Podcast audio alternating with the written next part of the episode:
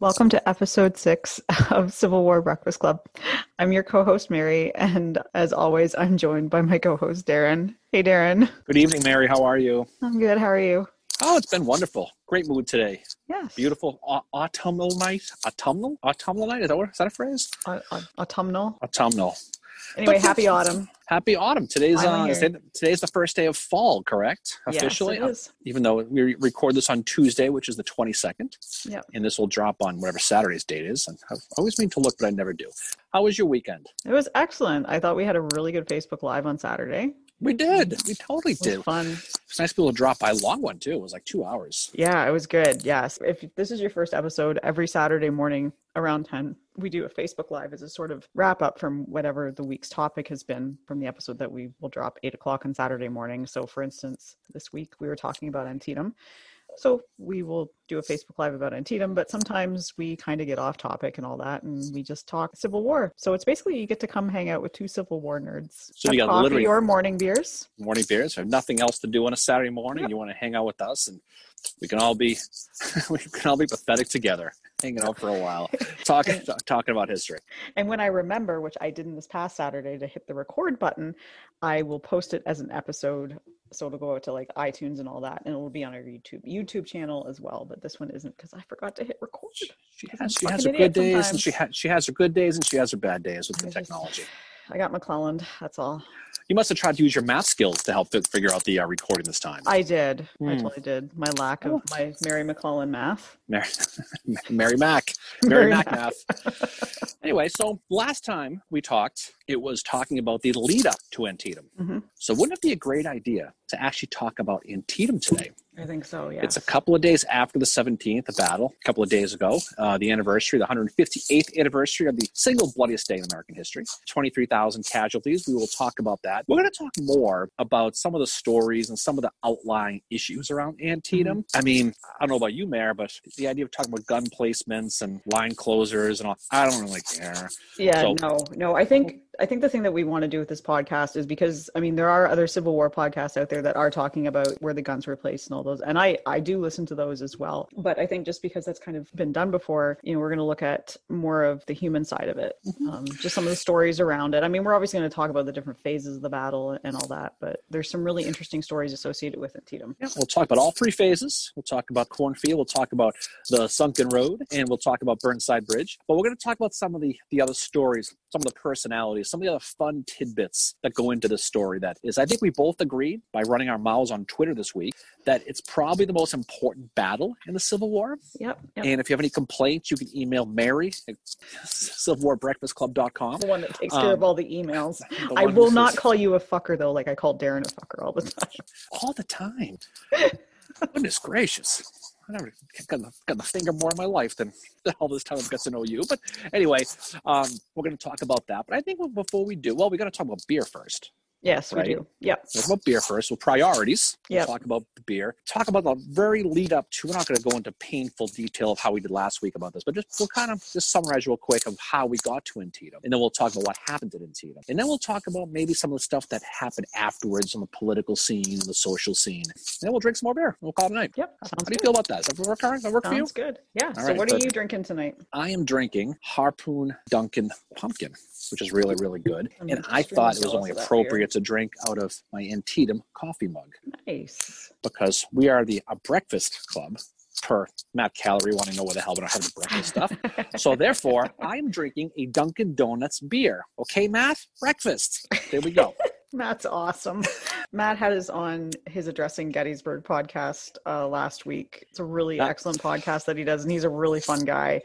You can find him on Instagram. Actually, he does Instagram live videos and stuff. So we hung out with him a little bit on Sunday night, which was pretty cool. it's important to us to help promote the other Civil War podcasts, especially his. He his addressing Gettysburg is maybe my favorite. Yeah, you know, my I just favorite, because, because he's he's a good dude. He does he does good work. He has a good sense of humor, and for some inexplicable reason, he likes us. Yeah, I don't. So well, we like him, so oh no, he's, a, he's a great dude. He's a He's great awesome. dude. So ch- check him out. Check him out. So what are you drinking, Mayor? I'm drinking called Doc Purdue's Bobcat, which is from a local brewery here called Cowbell Brewing. So there was a few characters that lived in this town of Blyth, which is about 20 minutes away from Goderich. And this Doc Purdue guy was a veterinarian in late 1880s, and he collected exotic animals, including a bobcat. Their West Coast Red Ale, which usually I drink IPAs, but I decided to switch it up tonight. Have this one. So I can't remember the last time you drank something that's not IPA. I know. Yeah. Well, I've got an IPA for my second beer because I usually get to two beers in this podcast. Second and third and fourth, and, Yeah. and how this goes.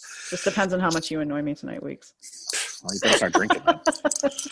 Uh, it's gonna be one of those days. Okay, Yeah. fine. Let's talk a little bit about Antietam, or as some Yeah. people like to call it, Sharpsburg. Hmm. Okay.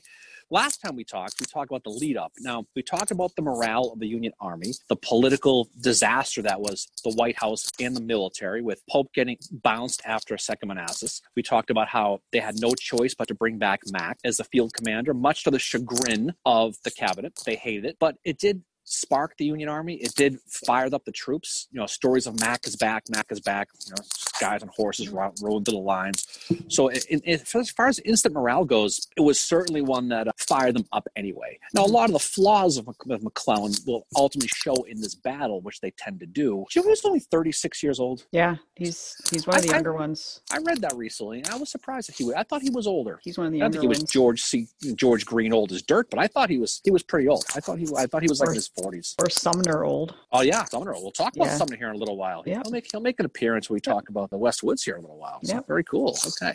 So anyway, get a little bit of background. We'll talk about it. So everything's going basically right for the Confederacy at the time. Mm. I mean, let's be honest. They're, they're winning, and they know they're winning. They come off of a big win at Second Manassas. Robert E. Lee, he takes over on June 1st, 1862. And ever since then, he sees nothing but success. He pushes the Union away from Richmond. He goes off and pantses John Pope at 2nd Mhm. Manassas. He knows he has the Union over a barrel. He knows that the 1862 midterms are coming. And he knows that if he can go into the North and he can get a really big win, a couple things might happen. You might see some more Northern will disappear, which is what his ultimate goal is. But there's also the specter of international cooperation from England and France. Now. Lee never thought it was going to happen admittedly, and he's been quoted saying he never expected it, but it was there. As you study more about Antietam, you realize that it was closer than maybe they thought it was. Yeah, because there was a letter written in Britain to I think it was a guy with the last name of Palmerston. Palmerston who wrote the day of the battle. Yep, and The he said, "I battle." think we need to uh, look at possibly recognizing these guys." This was one more big win. Yeah. We may have to recognize them. One more big win. Yeah. So again, you look at the how many fourths and tens the, the Union had converted on. Freaking Patriots. Oh my God. Was, that, was, that was my fault. I thought of that. But basically, the 4th of September, Lee invades Maryland. They're riding high. You know, they're they are sky high. They're going into the north. They're going to live off the land. Same as the Gettysburg campaign. That they're bringing the war from Virginia into the north. They want to set up camp. They want to supply. They want to cause all kinds of problems. There's rumors he wants to go towards Harrisburg, which is ultimately what they were going to do a year or so later. But they're sky high, and they know they're winning. The Union is not sky high, but the soldiers are high because they got McClellan back. So you take a look at some of the, the things we talked about before. It was a risky move for Lee. Mhm. It really, really was for him to, for, to go into the north for the first time. Up to that point, they'd only defended. They'd always played defense. And in the Civil War for the, for the Confederacy, all they had to do was defend. Yeah. All they had to do was defend and run out the clock. That was the goal. Mhm. So for him to make a northern push, you know, it took balls. It really, it really did. He needed to go to the north. He wanted ultimately to go to Pennsylvania. It's to basically just get up there and do that. Well, I wonder if one of his reasons was because he didn't think that Lincoln was going to put McClellan back in charge. I think he probably did though, because I think he did see what was going on. I mean, no one knows, maybe, Yeah. but I think whether he knew McClellan was back or whether he didn't, it was Burnside or was going to be whoever, I think he knew the opportunity was there to do something. I think he felt they had him in some sort of disarray. Yep. So it's kind of like when a, a football or a baseball team fires their coach, you want to get that team right off the bat because Yep. they don't know what the hell is going on. And I think that's what he thought. But I think he gambled quite a bit. Now, we talked before about foreign intervention Yep. right? So when you hear foreign intervention in the Civil War, you're thinking of France and you're thinking of England. They were going to back a winner. They couldn't afford to back a loser. Ultimately, obviously, it didn't fail. The, the, the amount of cotton that was being lost in England and, Oh. and for them was gigantic. Yep. It's almost it's as if this country or your country about oil. If they got a huge oil destruction, cotton prices were, were jumping. They had economic issues because Mhm. of this. They needed to settle it one way or the other. But they had a couple of skeletons in their closet too. England banned slavery in 1833. France in 1848. So you knew that they weren't going to be able to back a confederacy that basically had the, the institution of slavery if the war was about to become about Mhm. slavery. Up to that point, Lincoln himself was saying, Look, I don't care. You want to keep your friggin' slaves? Keep 'em. I don't give a shit. We're just keeping the Union. But if this war turned out to be about slavery, that was going to be it for them. Leading into this battle, we talked before about South Mountain and Harper's Ferry and all that. Mm-hmm. Lee sets up his camp in Sharpsburg. He's going to play defense, and that's ultimately what he's what he's going to do. Lincoln, simply put, could not afford politically or militarily to have a Confederate victory in Maryland. Nope. And this is why we said before why it's such an important battle. Yep. My opinion, I think yours too. I think the war probably ends soon after a victory of the Confederacy in Antietam. Absolutely, because it's going to be a victory. If it's in Maryland, it's going to be in a border state. So that's huge right there. You also have the congressional elections. Again, another factor that's playing into it as well. You also have, and we will talk about this more at the end, but this is going to be one of the first battles that is photographed. It is going to bring to the American people, especially those in the North, because the photos are going to be exhibited in New York, it is going to bring the carnage of war so they can see it. Mhm. They're seeing those photos after a loss, it's going to make it that much worse. So there's a lot hinging on this battle. And I mean, we we talked about it with a few people on Twitter and there's many different opinions around there. It was such a it was a, I found it to be a really really interesting discussion why people thought, you know, if it wasn't Antietam that they thought was the biggest battle, what they thought the biggest battle was and why, which is one of the things that I enjoy with what we're creating this Well, community peop- on Twitter. People always fall back to Gettysburg and they fall back to Vicksburg. Mm-hmm. Yeah. But what they don't realize, Gettysburg is Antietam 2.0. It It's is. it's. Antietam the revenge. You know, dude was my carbon number two. That's what that was. Well, yeah, there's so It- many different stepping stones in the Maryland campaign as well as the Gettysburg campaign that you can draw a lot of parallels between. You don't just go from Second Manassas to to Antietam. There's all this stuff that is happening in between that. Um, same with you don't just go from Chancellorsville to Gettysburg. There's all these little stepping stones that are happening that are allowing Lee to get further and further in Pennsylvania, which we discussed in a few other episodes, particularly like the Battle of Winchester, where that basically allows Lee to, to get to Gettysburg. Same with South Mountain is kind of the same way. It's what is allowing Lee to get to go to Sharpsburg after that. I mean, the Gettysburg campaign and the Maryland campaign are almost the same thing if you think Mhm. about it. It's just more guys. They're going to re- restock the army as far as food goes. They're going to win in the North. They're going to take the battle out of Virginia. There's so many parallels. Really, Gettysburg was was the extension of what he wanted to do in Antietam. He wanted basically you could have Gettysburg a year before. Wouldn't have been in Gettysburg. Would have been somewhere near Harrisburg, realistically. Mhm. But hanging over this whole thing with Lincoln is he's got this Emancipation Proclamation in his back pocket. And he knows this is probably his key to keeping France and England out of this war. Yep. So he goes in front of his cabinet and he basically says, "Here's what I got. Friggin' do it." And obviously they don't they don't agree with him at all. July 1862, he meets with Seward and all all his cabinet guys, and they admittedly and probably correctly felt that if they issued the Emancipation Proclamation now, meaning right right before you know right before Second Manassas, and right in that whole area of the peninsula, that it was going to look like a desperate. You know, Seward had that quote. He says it was the last shriek of a retreat. That's what Yeah. he says would probably would have been. And he's right. Lincoln had kind of wishy washy on slavery, kind of all along with it. But I think he knew at this point it was important. You know, he looked back to his 1858 speech, the nomination, the House divided against itself speech. It'd been in the back of his mind. He knew you could not permanently have free enslaved states. And I think he probably saw this as a flashpoint that maybe if we can get this victory, because he knew it was coming because Lee was baiting him. He, he's marching in the north, he's in he's in Maryland. He knew that he had to go get him. It was dangerous for, for Lincoln though, because he could not afford to lose Maryland. No. So if the Confederates got into Maryland, Maryland's a state where they Lincoln himself had suspended habeas corpus. He did a lot of things to piss off the people of Maryland. Yep. If Lee had got in there and got support and was able to stay in Maryland for a long period of time, it's not inconceivable that it may have flipped. Well, yeah, they could they could secede at any time, and then you know the problem with any of the border states that like Lincoln had to keep the three there's three border states. Hopefully, I'm getting that right. Has to keep every single one of them happy because if one of them goes, the others are probably going to follow with them. And the border states are still states that have slaves, but they have not seceded. They've chosen to remain loyal to the Union. Maryland was different though because you lose Maryland, D.C. is completely surrounded. you know, Maryland is the place where a lot of the stuff from the Lincoln assassination, which you and I are both very, very interested in, we're definitely going to be doing some episodes about that. Stuff happens with that there. But yes, absolutely, DC will be surrounded. That's not good for morale either. DC gets surrounded. The official military phrase is FUBAR. Yep. That's the official phrase. Does Okay. that stand for fucked up beyond all recognition? Mary Margaret, that mouth. wow. And that is why we are an explicit rated podcast. once- It's completely again- because of me. There's a reason why Mary and E sound familiar because she, then once again another explicit E next to this podcast on iTunes. Thank you very much, Mary. Appreciate it as always supported. I'm gonna start adding an E onto the end of my name, so it's kind of gonna, then it'll be it'll be spelled the exact same way as Mary's height. Okay, well there you go. I'm impressed you knew what FUBAR stood for though. I don't know why I didn't think you would. I knew you probably would. One of my favorite movies is Saving Private Ryan, and they mention it in that. Right? Another war movie. Uh, there's a lot of risk, obviously, with that. But Lee's also thinking of the same thing with Maryland. He says, if I can get up to Maryland, maybe I can I can get these guys to flip. But what happens when he gets there is the people in Maryland see this army. A lot of these guys have no shoes. They're starving. Mhm. They're foraging. They're saying this sucks. And these Maryland people are like, "Fuck, I don't want to get involved in this. So I think based on the fact these dirty, wretched Confederate people who've been living off the land and scourging for food and are literally starving, would you want to sign up for that? I don't think so. No, there was No? some reports of them eating at some point during this campaign green corn, corn that was not ripe. That's not a good day for you.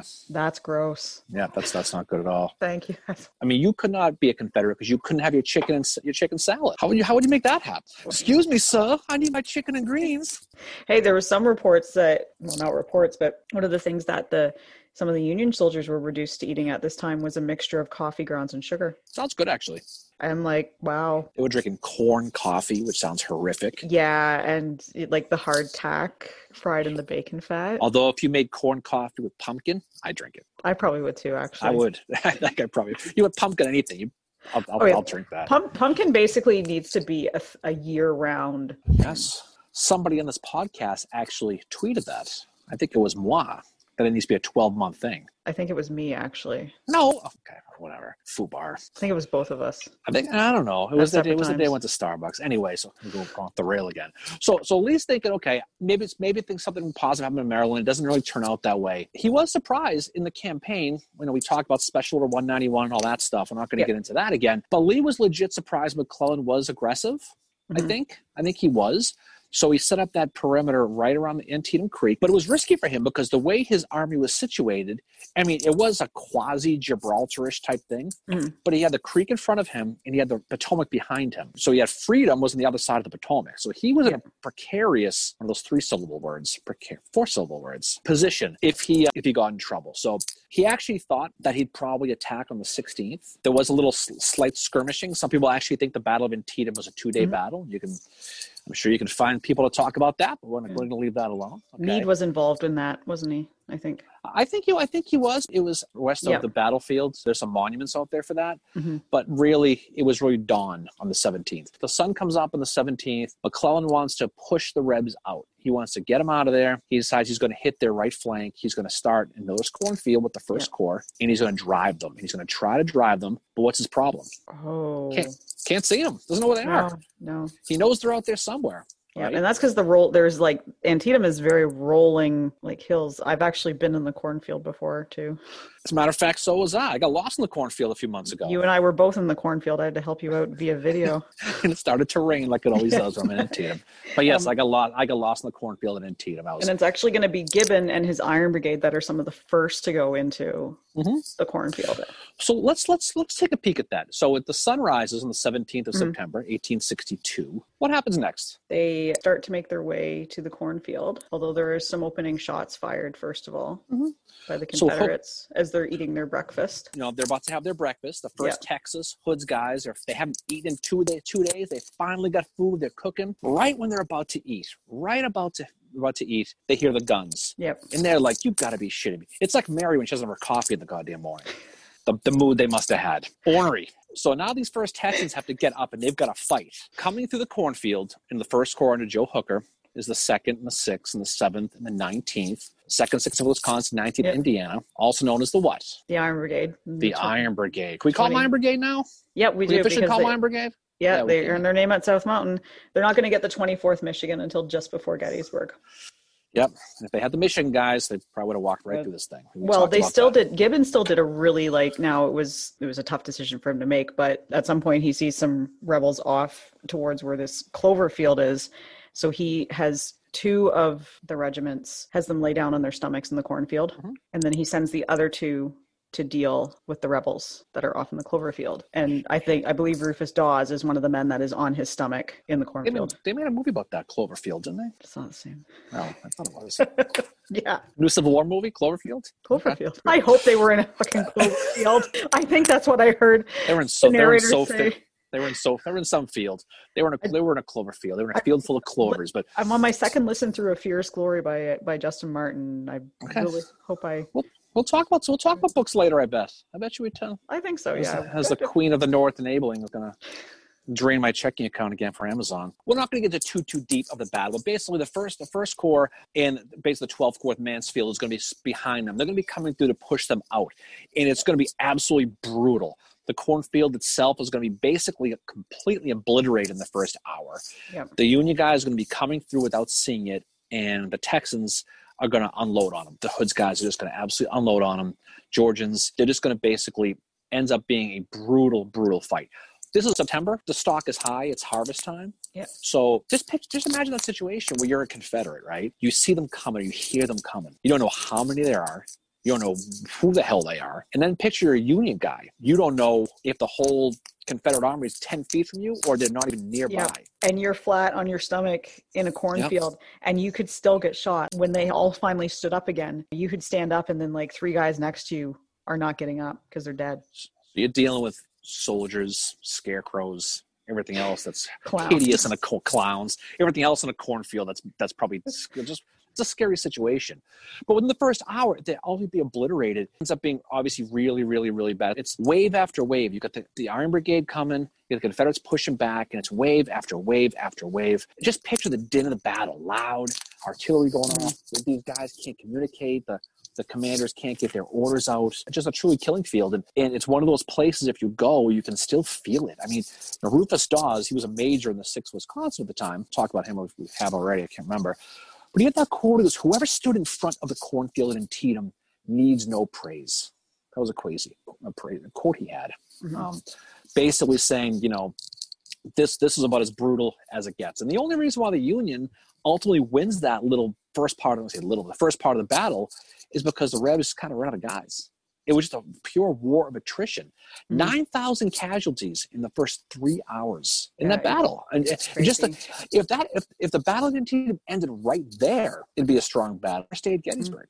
yep and that Except this was more hand to hand combat. Mm. Some of not knowing where the guys are, not seeing them, that had to have been brutal. It, it just had to have Oh been. well, when I visited there with my friend Laura, know? took me on a, a tour there because she knows the battle inside and out. She actually lives there now, which is really awesome. Good for her for fulfilling her dream to do that. It's rolling hills, so she had me stand where Gibbon would have been.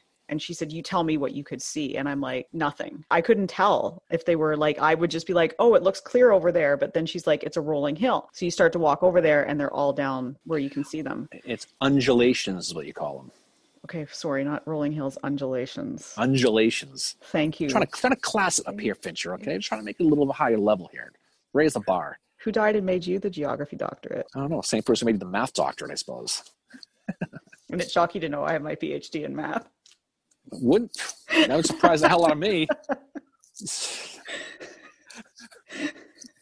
wow. Anyway, so but it doesn't it doesn't just end at the cornfield because it you know you have a situation where these bunch of Louisianans get along the Hagerstown Road, which is Yeah. right adjacent to it, and you've got the 19th Indiana and the 7th Wisconsin. They sneak behind them, and these guys are literally 10 feet from each other, firing each other, bang, bang, bang, bang, just literally just complete mayhem. Ultimately, the Union will push them back, and it kind of ends that first phase of the battle. And Yeah. again, we're not going to talk in detail. There's, there's a lot that happened with West Woods and McLaws flanking, doing all the stuff he did. But we'll just kind of at that phase of the battle, you think about it, things are going pretty well for the Union. I Yep, mean, they they have are. to they have to win. They Yep. took a lot of casualties. They really did. They were lucky because they had their best guys up front. I mean, this wasn't the Harper's Ferry cowards that we talked about last week. This was the Iron Brigade, and they really did a good job pushing back the first Texas. The Yeah. first, the, the first Texas, that's that's an all-star team too. That's Yep. probably the best the Confederates had. Yep, they were they were pretty badass. But there is some stuff that Jackson is going to come back in the Westwoods, and this is where Sumner's got his second corps. This is where my boy Oliver Otis Howard. I was going to ask you where he was. I was going to do. A, I was going to ask you, hey, where was Oliver? There, he's in the going on? With his Phil- Philadelphia brigade. He's a brigade Mhm. commander at that time. He, he is in the Sedgwick's division, and he's only been commanding these troops for three weeks. Sears does not talk very kindly of Howard in his book Landscape. Turned Red, but I'm not going to completely put Sears down for that. You should see her face, how red her face is right now, even talking about someone casting aspersions on the great Oliver Otis Howard right now. the troops in the second corps that are fighting in the westwoods sumner's going to suffer 50% casualties when it's Mhm. all said and done so sumner at this time he's kind of back a little bit and jackson is starting to come through and sumner's not aware of the shitstorm that is about to to hit him now just a side note about sumner so his nickname is bull and that's because for two reasons one is because if he had a very booming voice uh, the other is because apparently in the Mexican War, he got hit by a musket ball and it like bounced off his head or something like that. He is one of the oldest commanders fighting at Antietam today. He was born in 1797 and he's from Boston. So I know he was a smart guy. Yeah, most people from New England are. I would agree with that. I would certainly agree with that. So- Present company included. So Sumner at this time is back with Gorman, and he's a quarter mile from where the left and the rear are coming under fire right now. And he realizes this and he just says, he's like, by God, we must be out of this. And he just takes off and he takes his hat off and his like white hair is just flowing behind him. And he starts shouting to his to these men. And the men that he's going towards have not been ordered to do anything yet. So they're sitting there, they're like leaning on their, their rifles. Mm. Some of them are eating breakfast, whatever. They they don't have any orders and they see him coming towards them. And because the battle is so loud at this point, they can't hear what he's saying. Well, they just see him and he's like up waving his hat and they think he wants them to charge. So they fix their bayonets and start cheering. And then finally he gets close enough to them. He says, Back, boys, for God's sakes, move back. You're in a bad fix. And that's when they're like, oh shit. There was one guy that after this after the battle and one soldier who said we were completely flanked on the left and in two minutes more we could have been prisoners of war if general sumner himself had not rode in terrific fire of the enemy and brought us off. So sumner was risking his own life too. You think about it he's a corps commander and he just sees that these men are in trouble and he just like takes off to try and get them. So that was one of my favorite kind of personal stories that I found about this. Just it's not I don't think it's one that's often talked about. You don't hear much about the Westwoods and the fighting that went on No. there. And Sumner was not a very popular guy per McClellan, too. No. I don't think it's reach to say that, that the, the second corps, out of all the corps, you know, the first, the second, the fifth, the, the sixth, and the, the, uh, the ninth and the twelfth, I don't think anybody took more of a beatdown than the second corps. No. Because you mentioned before Sedgwick, but we're going to get to the next phase of this battle, which is the Sunken Road.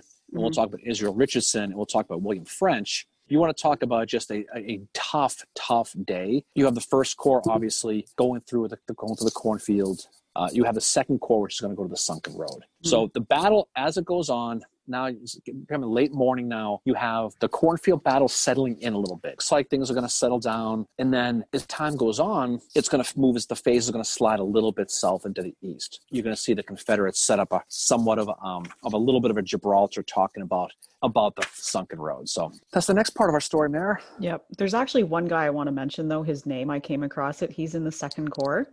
Mhm. When his parents named him, he had no choice but to become a soldier. His name is Napoleon Jackson Tecumseh Dana. Oh. Yeah, yeah, I saw his name too. I, I mean, holy God. I mean, if he wanted to be, if he, if he decided to be a dancer, his parents would have just off the bridge. His parents probably. were like, no. No, you want to do what? Excuse me. Yeah, You- I want to do a Civil War podcast. No, I want to be a dancer. No, you can't, Napoleon. Napoleon comes to Dana. So Sunken Road, we'll talk about Sunken Road because that was another one that we talked about before. That ultimately, when you go to Antietam, you can't help but but your eyes get drawn to certain parts of this battle. And the Sunken Road is certainly one that your eyes get automatically focus on. And and basically, you have a bunch of Confederates who are going to be in that. You've been to Gettysburg, you've seen it. I mean, Gettysburg. You've been to Sharpsburg, you've seen it. This is where George Anderson and D.H. Hill set up their defense. So if you haven't been there, it's just a pitch road that's deep that gravity is pulled down that you can you can basically hide in and you could just pick people off. It's a really cool place to go visit, actually. But you have on the Confederate, this is back in the Second Corps again.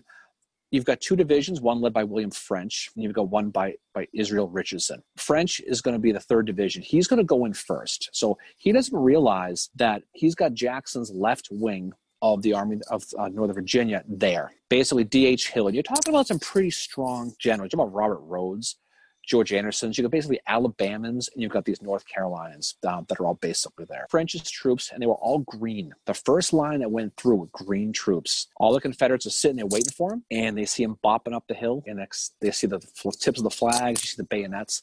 And once they get about a hundred or so yards away, the Confederates open up on them and just mow them down. The Union ends up basically fighting almost a guerrilla ish type situation where they're firing, going back down the hill, and the other side going back up and firing. These are first guys.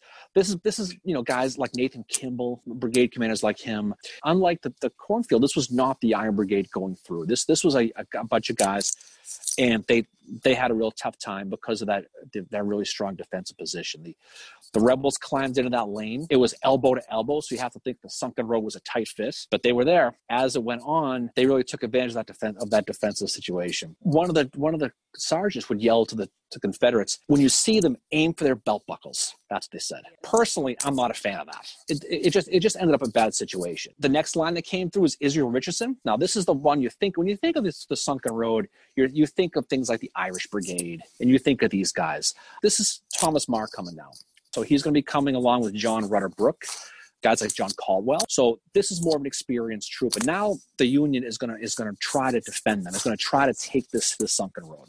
So fortunately for the Union, they, they keep coming. The feds keep they don't give up. They keep on coming. Again, it's very vicious combat. They're able to get around Benta, the sunken road again, that has that observation tower. The New Yorkers would have gone around that area. They probably would have been in the tower. It's probably why they got them they probably went up there, were shooting right down the line from that tower. That was actually exactly what they did, to be honest. But they were shooting right down that lane, and really that's when you see the Confederate line starting to fall apart. The Rebs start to retreat. Many of the rebel soldiers are shot in the back running away. So they're actually stopping and turning and shooting because they don't want to get shot in the back. They get forced back. The feds, they're cheering, huzzah, huzzah. But they're, you know what? they're begging for reinforcements at this point because they got them. They got the Rebs on the run now. They're, they're taking off. They basically have them. They're begging McClellan give us more.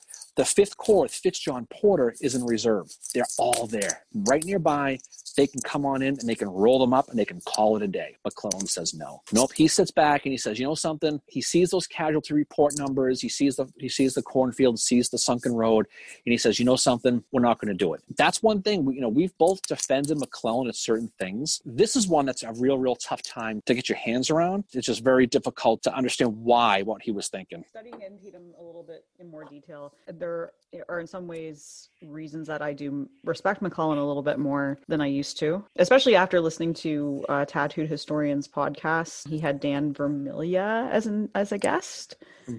talking about yeah his book that field of blood which is in the emerging civil war series so after i listened to that i kind of saw mcclellan in a little bit of a different light regarding this but yeah this decision here i'm like that's this is the, this is not going to be the first time today he does this withhold what he could send to help out but this was the big one though Oh yeah. There's another great story that I actually just popped in my head now that I forgot about. Longstreet will actually come back with some troopers mm-hmm. in his immediate staff mans a gun, a cannon, yeah, and it starts firing off. Just picture Longstreet, you he's know, with his big beard. I mean, he's got his he's got his big fake beard holding on. Probably, you know, he's having his staff fire this gun. His yeah. soldiers are running. I mean, they're they're they're hauling. Yeah. Or as they would say in the in the post battle, they retreated with honor. That they were running. And Longstreet um, was back holding the, holding his staff's horses for them while they did that. He was, and he was he was he was holding the horses. So hold your horses. Remember that's where that phrase comes from. So you think about the desperation at this very moment, and you go back to the beginning of what there are talk here about how important this battle was, really for both, but especially the North. Yeah. Now you're feeling good now okay we you know we, we did well in the cornfields it was more of a draw kind of i mean the rebs kind of came back and pushing back a little bit now you got this pretty solid victory the sunken road and what's interesting is you start to see some of these later generals come out now. Yep. Like we mentioned, Israel Richardson. He gets he gets wounded here, and so Mack needs a division commander. So who does he pick to take over that division? Oh, is that Hancock? Hancock. Look at Wow. you studying. he picks Winfield Scott Hancock. Now think about how highly thought of he is in this army. Okay, now Yeah. he's you know he had some success and some you know Hancock was superb and all that stuff, but he ends up getting in charge of this division. So he comes riding on his horse. He just won the Super Bowl. He's he's all excited, right? And he starts telling people where to go. The Union soldiers are in the sunken road and they're rifling the dead bodies of the Confederates. Hancock, you know what he does? He Fucking pulls his gun out. shit. He pulls out his pistol and says, "You MFers, I'm gonna. I will use this gun on you if you keep rifling these dead." That's a pretty cool story, though. So now you know, this, and again, that comes directly from the battle report, the Yeah. MFers thing Yeah. but but it just goes to show exactly the type of guy he was. So he's going to take over that. He's to take over that division. But again, you know, there's a lot. There's a lot of good stories. I mean, the days after the battle, there's that story where the old woman rides up in her carriage and she sees mm. all the dead soldiers in the, in the, the pit, you know, rotting and smelling the whole deal. And she gets out of the wagon. And she gets on her knees and she prays and she says, Lord, bless the souls who died in this lane. And allegedly that's where the phrase bloody lane came from. From this little lady. So again, things are looking pretty good for the Union. Now it's around high noon, Yeah. right around noontime. So they're going to take a break here. Okay. Yeah. But by noon, the battlefield's silent. You know what's one that strikes my mind though about about this, this sunken road is you think about guys like John Rutter Brooke and John Caldwell. Yeah. They went through hell at the sunken road. Oh Right? yeah. And where were they a year later? They were in the friggin' wheat field at Gettysburg. Yeah. Same guys. God, So that's the- right so too. So these guys went through the sunken road at Antietam Mhm. in the wheat field at Gettysburg in different positions, you know, but but Yeah. still, and it just goes to show, you know, Caldwell was a guy who was called on in Gibbon's second Court, Gettysburg to basically put him through with with Cross and Zook and Brooke and, and Kelly and all those guys. Talk about seeing hell. listening to Fierce Glory, and I mean, I've read it too, but just some of the stories that Martin chooses to put in it are just, it's horrific what these men saw. It's no wonder it never left them. No, and you read stories like with Dawes about the uh, PSTD and all the Yeah. issues of these guys and the, the alcoholism. I mean, it's just it's you know, I mean, again, like we said before, this wasn't that long ago. It really wasn't. No. You know, if you go to Antietam, we've both been to Antietam. And I think Yeah. we're going to plan on going to Antietam here soon. Yeah. Is you see what they saw because it's a Mhm. it's pristine. I mean, the battlefield Exactly. is just I mean, just a really really great place, and you think about all the stuff they saw. Yeah. Do you want to talk about what happened on the noontime break? Yeah. So around uh, between noon and one o'clock, there's a lull in the battle. And the reason for that is actually because the soldiers had reached exhaustion. You think about it, they've been going like hardcore since about 5.30 in the morning. Eventually your body is like, fuck this, I need to nap. And that's pretty much what happens is there's there's a lull. So on both sides, the soldiers just kind of sit and they wait to see what else is going to happen. But while they do that, they play chess, they drink coffee, they smoke cigar or they smoke their pipes they talk they laugh there was one story where these this mother pig and her piglets come out of the woods somewhere and start running around and the mother pig actually runs between the legs of this one guy who's standing up and takes him out so he's basically riding on this mother pig as she's like running that was one of the things that i read about but some of the men actually had checkerboards sewed onto their blanket and they would sit there and play chess when there was a lull in the battle but the reason for it is not just you know because it's like okay what do we do next we need to wait for orders it's actually because your body at that point is like i need a fucking break Yeah. and this happens many times at Antietam. It's not going to. This is not going to be the first time this happens. This will happen again during the battle, where all of a sudden the other side just stops fighting. And if you're out in the field and you see a pig run up, are you not going to ride it? I would. I just thought that was so funny. Like she comes out of the woods with her piglets and takes out this guy, and he's like riding on the back of this pig for a little bit. I'm actually surprised Shelby Foote didn't tell that story. I, I just you know but that that's one of the things that we wanted to tell in in this episode was just some of the stuff that does happen Mhm. dur- during this battle and that there is a lull in the battle for a while but then after that you get to the third phase of the battle mm-hmm. Third phase of the battle, the Burnside Bridge, which Yep. what a coincidence is named after the guy who fought there. Yeah. You know. But so now you get later in the day, and this is again an opportunity when you when you look on paper, and again, we've said this a million times, we'll say it a million more times. We've had 150 years to go back and look at all this shit. Mhm. This stuff happens in real time. You know, we've we've mentioned that Abner Small diary a million times now about how things happen, don't happen in a panorama. They happen in real time right in front of you. So I don't know if the Union really knew that they had him over the barrel. I think they did. I think they Yeah. probably realized it because again, they're like, "Holy shit, we're winning!" This is like the Browns winning at halftime. Holy shit, what do we do? Let's go home now, right? They're doing really, really well, and you know they're taking some hard casualties. And Mac is and he misses that golden opportunity to not put Fitzgerald Porter in, and, and that's an unforgivable thing if we really think about it. The battle continues to roll south, and they end up along the Antietam Creek, which is what Burnside Bridge is. Now you're on the right wing, so now you're talking about Longstreet's guys, and Longstreet's guys are you know pretty strong guys, but they're heavily outnumbered. You've got about three thousand guys, you know, guys like Robert Toombs, basically all Georgians, and they're manning that little hillside. You've got Burnside's Ninth Corps, and he's he's taken over from Mansfield, who got mortally wounded, but he's basically not Mansfield. Who the Ninth Corps? Oh, uh, what the hell is it now? It doesn't matter. I blank on his name. But Burnside's taken over the Ninth Corps. So basically, he uh, oh, uh, what's his name? Re, uh, Reno. yeah. Reno. I was Reno thinking was killed at yeah. South Mountain. Mans- uh, Mansfield was also mortally wounded at Antietam. So before you think I'm crazy, he was. So Nope, get off the back, okay? Burnside has about 12,000 guys against like 3,000 Georgians Mhm. under Robert Toombs. So it's it looks pretty good. But what what do the Georgians have? They're on that military slope of the and the Union has to cross this bridge to get there. Everybody's seen the bridge, beautiful bridge, Burnside's bridge. Toombs is a part of Davy Jones's division. He was I know he- I- crazy. Tombs was. But you know what though? You know what I found out? He's not the same guy as that was in the Monkees. Different guy. I was waiting for that reference. but Toombs is cr- Tombs is a little bit off kilter. I think a lot of these guys were There's at from one, Georgia. one, one point in the bat at the end of the battle where he was like running towards Burnside Bridge and he's like, "It's not going to be called." Like it's like this is my bridge. I'll name it if you win that battle. I think it was I something mean, to called- do with him and Jeff Davis too. I think Toombs was supposed to actually he was in the running for president of the Confederacy or something like that. Yeah, he, he Yeah. was gonna, he was a politician, so he, he was going to hang out with that. But but the Georgians, burn myself this damn thing. But um, the seriously, but the Georgians. And he says, "I'm grumpy when I don't have my coffee in the morning." what? What are you talking about? Me? You. I almost burnt my pants with this. Okay. Photo set of problems right here.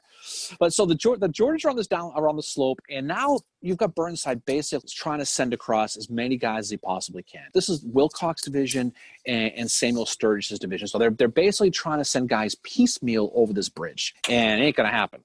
At least not right away. So it ends up being basically like just a, like a turkey shoot. They're they're coming across. The Rebs are just pounding them, pounding them, pounding them, and the Rebs having a great time. These guys come, they get shot. He does send Samuel Sturgis. He tries to send himself to flank around, but it doesn't really work out. Finally, he ends up sending the um, the, the, the 51st. You heard of them? Yes. The two regiments, 51st Pennsylvania, 51st New York. Yep. Those are the two who go across. Their commander tells them, "You guys get across this bridge. I'm going to buy you guys liquor." Yeah. He said that like they wanted their Yeah. whiskey rations, and he's like, He goes, "You get, you get across. You go across, you're going to your get your whiskey rations." And they're like, fuck it, let's go. Yeah, And you know what happens? They freaking do it. Yep. They do. But doesn't They he get- get, Doesn't he get killed though? I think he does. I think He does because he's the first one to go, Yeah. and he gets like completely. I think he gets shot in the foot first, and then the leg, and then the chest, and like his men are like they help him, but he ends up Mhm. dying. I think he passes the way that pass, Ed- passes Ed- away Ed- the next day. Edward Ferrero. Yes, that's it. Yeah. Edward Ferrero. Yeah. The hell I thought of that, but anyway. So, um, so the Georgians have to fall back because now it's attrition. Now the Union sets up quasi little. I don't know, beachheads the word, but they set up a little area where now they're on Yeah. the they're, they're on the Confederate side of the bridge, and now they're basically shooting up with these Georgians. Georgians now they're falling back. So you got the Confederates on the run again. Because again, you're talking about a four to one ratio of guys. Okay. So now Burnside, he's pushed these guys back. He's got a clear road now to Sharpsburg, where if he gets his corps to Sharpsburg, he's going to cut off Lee's retreat. And you know what happens then? They got him. Yeah. That's ball game. That's pro- that might be the end of the war right there. But in the nick of time, you know what happens? AP Hill. AP Hill shows up. Fucking Friggin' AP Hill with his red shirt. Fucking AP Hill. So AP Hill, McClellan's a venereal enemy. yeah, vene- venereal enemy, literally and figuratively. So, you know, so AP Hill has been. He's in Jackson's doghouse. So he gets left behind. He goes, "Hey, guess what? We're all going to Antietam. You're staying here at Harper's Ferry to guard the prisoners." AP Hill has probably the best soldiers with him, but he's guarding Harper's Ferry. Yep. Finally, he's like, I'm going, I'm going, we're going, let's go, Yep. freaking let's go. So you could not make this up. If this was in a movie, you wouldn't believe it. Literally at the very moment, at the very possible last moment, here comes AP Hill. Yep. Shows up and says, "Hi, bitch." And Burnside, he probably says whatever expletive you want to you want to say in this one when he sees him. Have you ever been at the right place at the right time? Yep, I have Yeah. actually. You have? Yeah, me too. This time was where AP Hill was because he gets there at the absolute time. He see, he completely surprises Burnside, stalls him in his in his friggin' tracks. You, it's an absolute miracle. And if you think about it, because of this, the Confederates are. We're going to jump ahead of the story here, but the Confederates are going to be able to escape.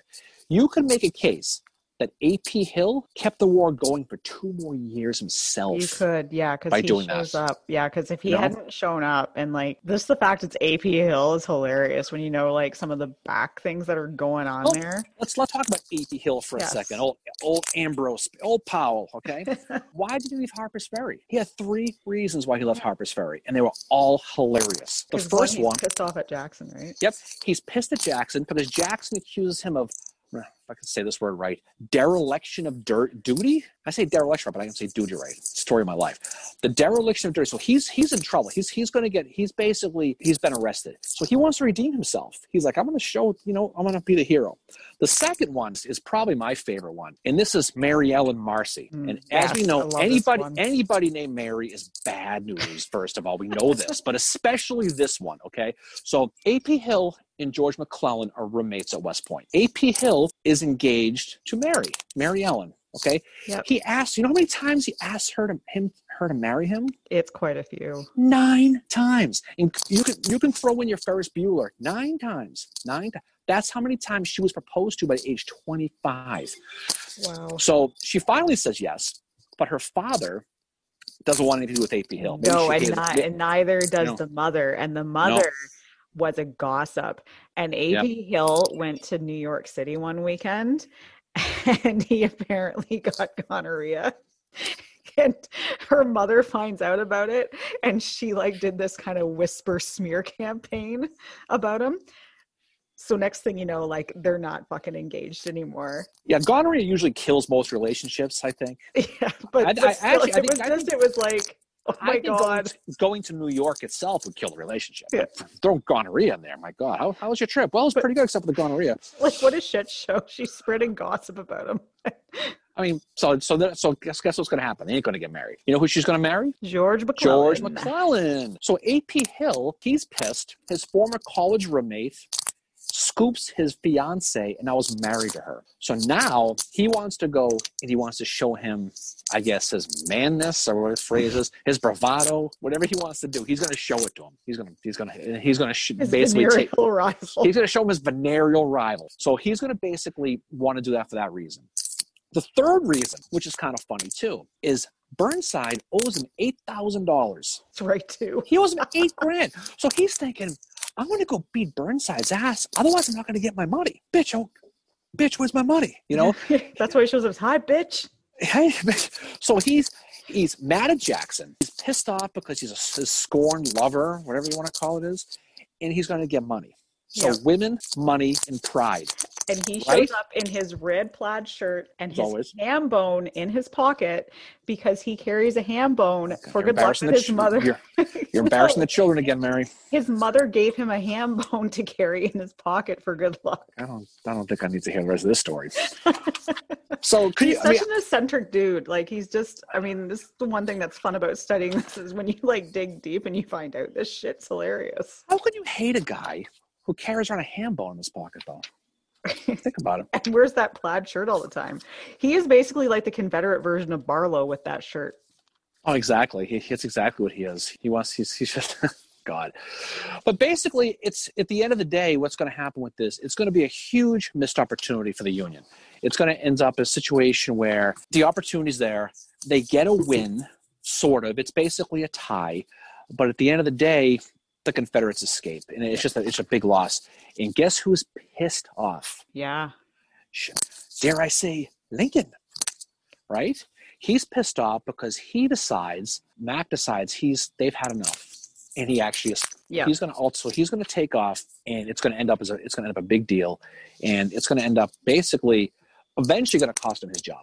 Is what Yeah. it's going to be. and we're going to do an episode about um, the uh, kind of the letters that get exchanged in that period of time, as well as Oh, the visit. I wonder if there'll be text messages. Ooh, there might be, and we might talk about that picture in the tent too. You know, Oh, yeah. Colin are sitting in the tent.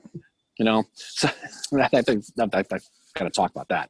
So, so Lee, Lee's sitting back for the next morning. You know, there's that little truce they have in the morning to bury the bodies. They have Yeah. that whole thing, right? And Lee's waiting for Mac to attack. It never comes. So Lee gets to retreat. He gets to go back. Lincoln gets mad. But you know what happens for, for, for Lincoln, though?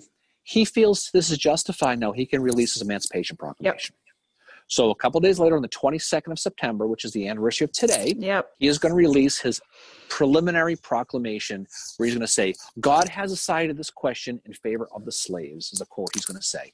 And he's going to basically say this freedom, this war now is about a battle over freedom and the end of slavery, which not all union guys are going to really appreciate. But it's going to it's going to issue the Emancipation Proclamation. Yep.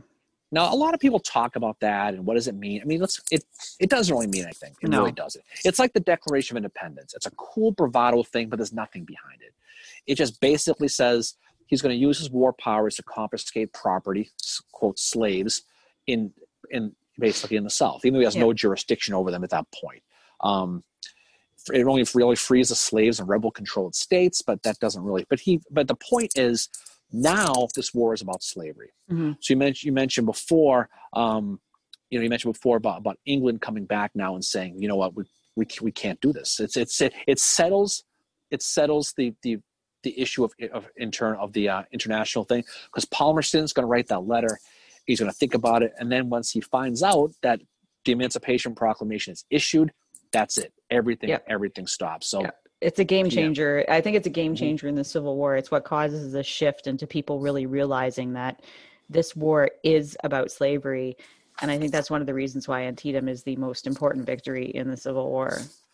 Well, I, I think it is. I think for a million different reasons. Yeah. Um, I, I think it is. You know, so so he's going to be able to issue his Emancipation Proclamation. It's not going to do much. I mean, Lee. It's Lee is still going to have his success. I mean, Mhm. now we're heading into the end of 1862, where you're going to get into Fredericksburg. Um, October 2nd is when Lincoln goes to Antietam, I believe. I think that's the date he goes right around there. Um, and he basically says, I need for you to get on your ass and fucking go get him. And my Mac horses are ba- tired. Basically, my horse is tired. And he's going to touch his nose. He's going to say, not it. He doesn't want to do it. Whether it is he wants to let the self down easy or he doesn't want to. I, I'm not sure what what was going on in his head, but but Lincoln says, "All right, well, guess what? Fucking done. Well, we can't Yeah. do this anymore." So he goes to Burnside, who he had offered the command to earlier. Yeah. Burnside takes over. That's a conversation for another day, but it's not going to end well for old Burnsy. You know, that's going to be the end of it. So, I mean, the epitaph of it was was you had twenty three thousand casualties, Mhm. which was nine times the number of Normandy casualties. Yeah. and D Day. Um, it's the single bloodiest day in American history. So you're talking Yeah. about, you know, 12,000 U.S. casualties, about another 11,000, 12,000. It was pretty even. I think tactically it's probably a tie. Mhm. But Lincoln is Lincoln is going to say, well, you know what? We stopped their invasion. We pushed them back. They're Yeah. going home.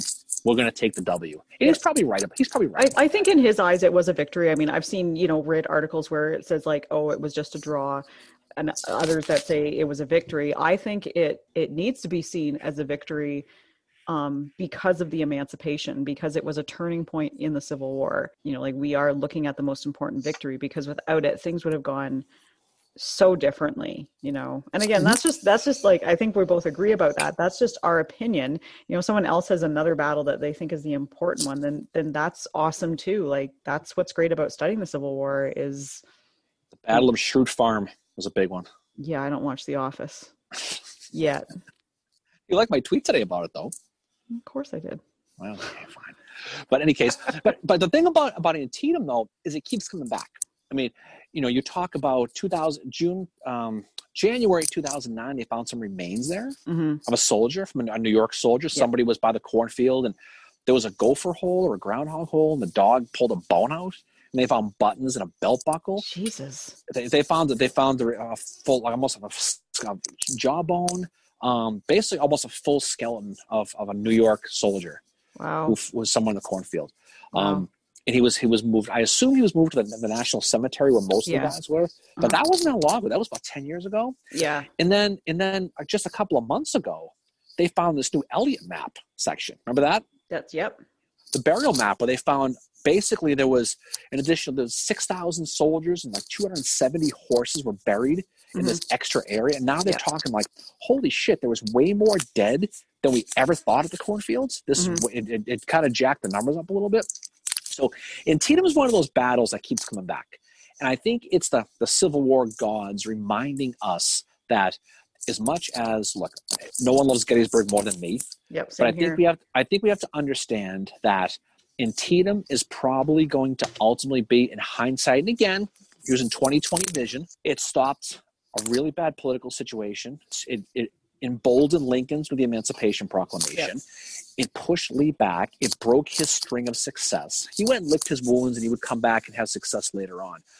But it helped the uh, midterm elections in Lincoln's favor. Absolutely. Um, it did continue the war for a couple more years, probably Yep. because of Hill. You know, Yep. so every time you wear a red shirt, think about that.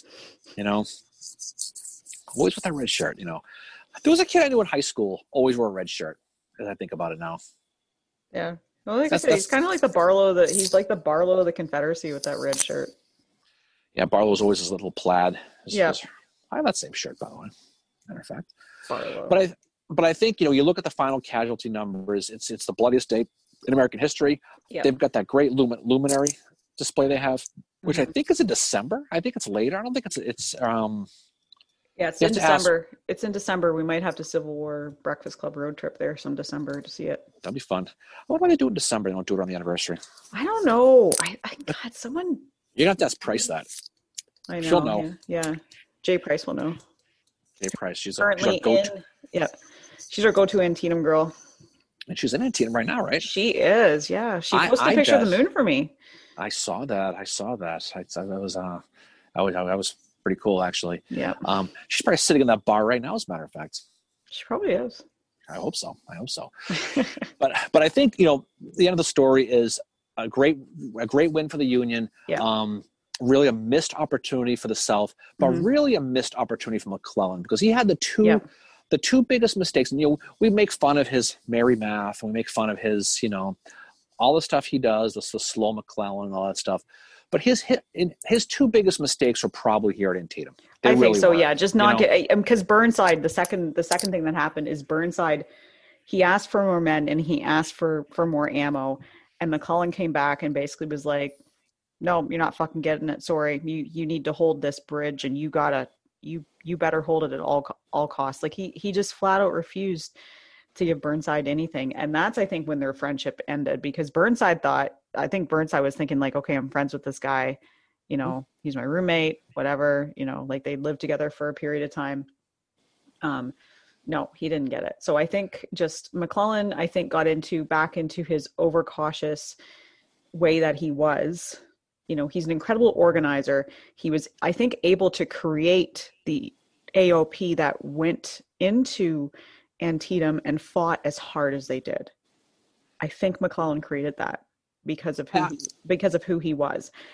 But when it came to time to make decisions because by the time he got burnside's request um, one of his staff said that that was when mcclellan kind of started to break. Like he realized he's like oh my god this is bad. Like this is really really bad. So i think he started to get into that like overcautious getting scared we can't have more men killed moment I think I think it was partially that. I think he was he was afraid of that. I think he also part of him didn't want to punish the South. Mm-hmm. I think I think part of him wanted to, to he wanted to obviously win the war, but I think he wanted to win it with like a soft hand. What's the phrase? I'm yeah? I, I think he I just just think he wanted to like beat them but not humiliate them. And I, I think for whatever reason he didn't get the memo yet that at that point it wasn't going to happen you it just was it just wasn't feasible and i think i think not sending in porter his- fifth corps to chase longstreet at the sunken road yeah um or chase those guys at sunken road dh hill i mean um i, I think that was a big mistake and then of course not um not chasing lee because he had he Oh had yeah. him. Yeah. know? And then too, just not just what he did to Burnside too is is another thing right there. You know, it just is showing that there's the McClellan that can organize the army, which is amazing. He's he's very talented at that. That's where I've come to respect him um more. But then there's the McClellan that when the battle is happening, Mhm. he's not able to make the decisions that need to be made. Because you think if someone like Hooker had been in there, somebody a little bit more aggressively, you know, how would it how would it have possibly been different? It could have been very different. Hooker probably It's would have different. sent those men into the sunken road. You know who did come to get Antietam at the end? Was Gardner. That's right. Yeah, photography. Now we talked about this. We talked about this. I think this morning.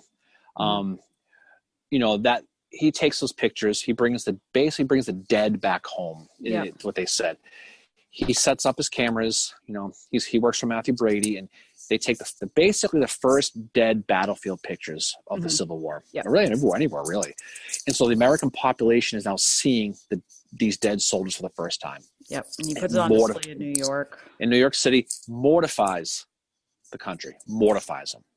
And we were talking before how important Antietam was, the likelihood what might have happened in the north of public opinion if they lost that battle badly, like at Manassas too, and then you saw these dead soldiers. How does that affect the morale of the North, who was already waning anyway? Yep. These, are the things you think about when when people talk, and we were talking on Twitter about how people didn't think Antietam was the most important and blah blah blah. But when you look at what could have happened if they lost, what what followed from that, I don't think they survived this. I think if they lose this battle, um, I think I think that's that's the writing on the wall. I think it's Yeah. over. I think so too.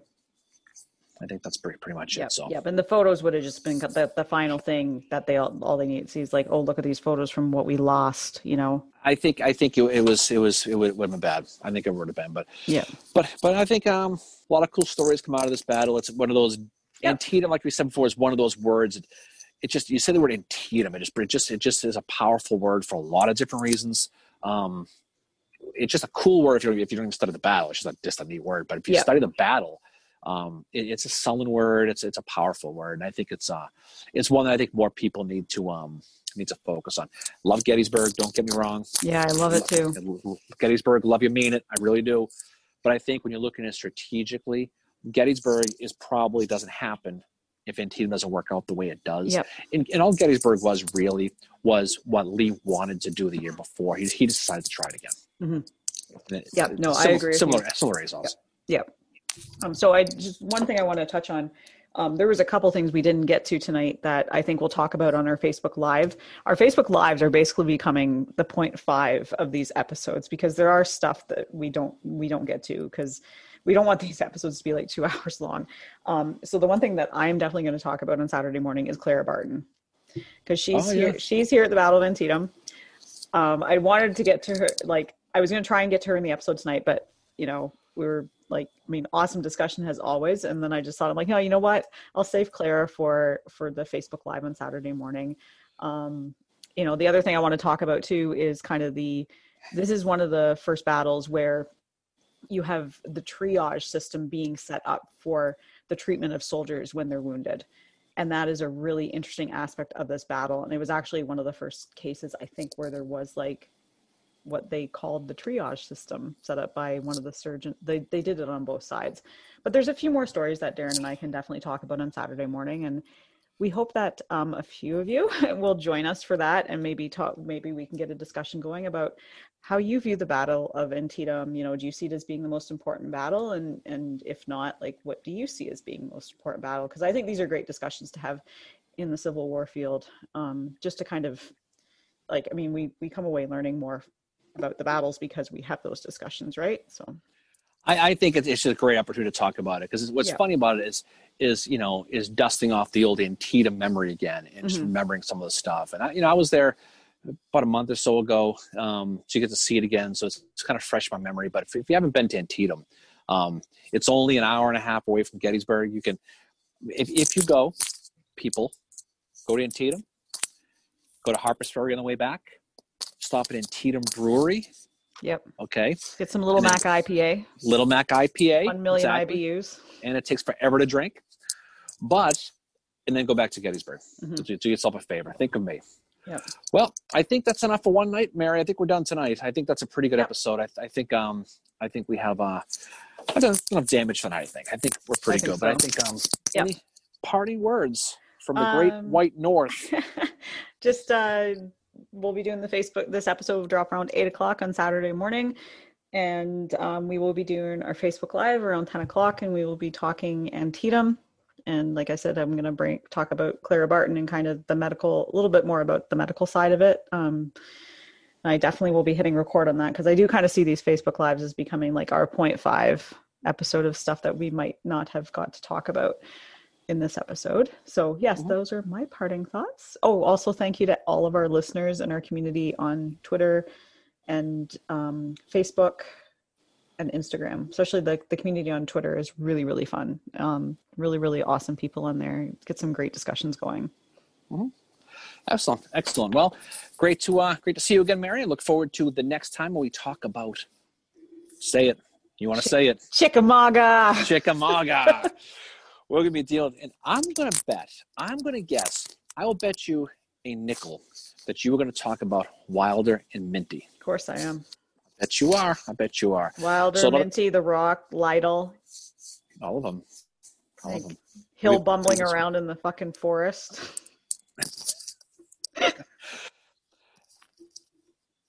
Bragg being a drama queen. I think will be a great idea for people watching this at home. Every time, don't don't tell Mary. Every time she says Snodgrass, take a drink of beer and see what happens. Civil War Breakfast Club drinking games. exactly. Well, yep. it's we'll uh, we'll look forward to talking to you soon. Have a great night. Thanks for everybody for watching. Again, Facebook Live be there or be square 10 o'clock in the morning on saturday we, are going to be up might as well be too something else yep. going on come hang with us and we will talk and finish up and put the finishing touches on the battle of antietam. And look ahead to the battle of chickamauga yes. Anyway have a good saturday everybody and we will see you all next week. Good night everybody. Peace out. Yeah